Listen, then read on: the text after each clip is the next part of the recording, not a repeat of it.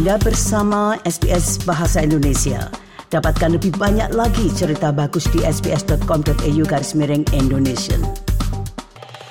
Para pendengar sekalian, badan-badan amal melaporkan lonjakan permintaan menjelang Natal karena tekanan biaya hidup memaksa banyak keluarga bertanya-tanya bagaimana mereka mampu membeli hadiah atau bahkan makanan. Salvation Army mengatakan hampir satu dari sepuluh orang akan bergantung pada dukungan amal untuk bertahan hidup pada Natal tahun ini. Dan dari jumlah tersebut, hampir setengahnya akan menghubungi mereka untuk pertama kalinya. Berikut ini adalah laporan selengkapnya yang disusun oleh Deborah Gork untuk SBS News. Coming down and speak to charities like ourselves that actually come and see exactly what's happening. People are doing it really tough. People are really hurting. Itu adalah suara Jason Haynes ketika berbicara kepada SBS pada bulan September lalu. Dia menjalankan pusat bantuan darurat di seberang danau dari gedung parlemen di Canberra dan telah melihat lebih banyak orang datang ke rumahnya pada tahun ini saja. Brandon Notel adalah komandan di The Salvation Army. Dia mengatakan penelitian yang dilakukan oleh The Salvos menemukan bahwa stres menjadi lebih akut menjelang Natal.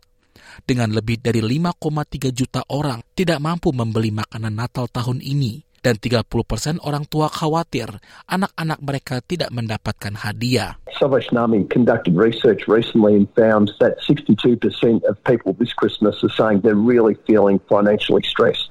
And more than that, we're actually seeing that 48% of people that visited Salvation Army service this year have done so for the very first time. Hampir satu dari sepuluh orang akan bergantung pada dukungan amal untuk bertahan hidup pada Natal tahun ini. Dukungan tersebut datang dari berbagai bentuk. Di Victoria, Council of Homeless Persons mengatakan orang-orang yang mengalami tunawisma, mengalami kesulitan, atau membutuhkan teman akan dapat menikmati makanan di lebih dari 20 acara gratis di seluruh negara bagian dalam beberapa minggu mendatang.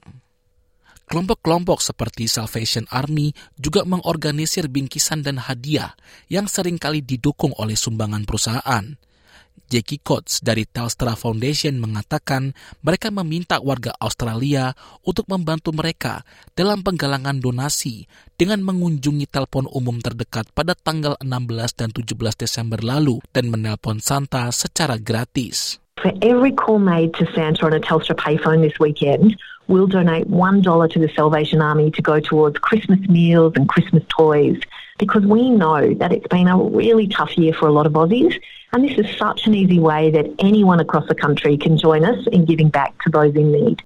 Para sukarelawan di Hobart City Mission di Tasmania sedang menyortir mainan sumbangan dan bahan makanan yang tidak mudah rusak ke dalam tas keranjang untuk mereka yang berada di komunitas yang mengalami kesulitan.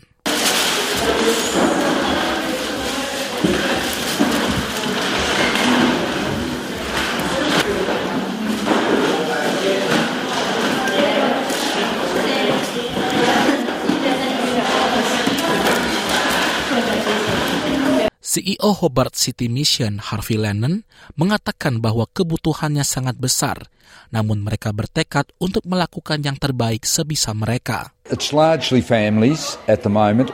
Uh, we're seeing more uh, working poor, people who are employed uh, but just aren't making enough to meet the costs of uh, the basic necessities of life. Brandon Notel mengatakan dia tidak ingin orang-orang merasa malu untuk meminta bantuan atau merasa seperti mereka sendirian di saat yang seharusnya menjadi waktu yang menyenangkan dalam setahun. Dan dia mengatakan bagi mereka yang mampu untuk berdonasi, memberi adalah cara untuk menunjukkan bahwa ada orang-orang yang peduli serta memberikan harapan untuk masa depan. It's really important for people to connect at this time of the year because I think people are often reminded of what they don't have and they end up isolated. Harvey Lennon juga mengatakan upaya kolektif kelompok amal dan sumber daya yang disumbangkan dari perusahaan dan masyarakat telah membawa perbedaan.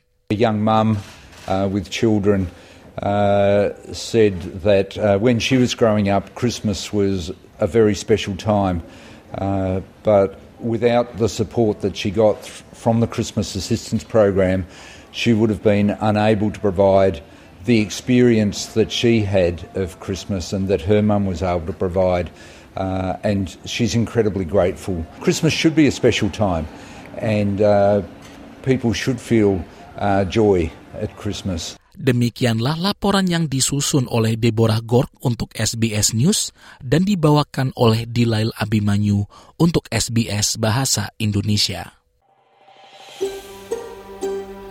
Sukai, berbagi, komentar.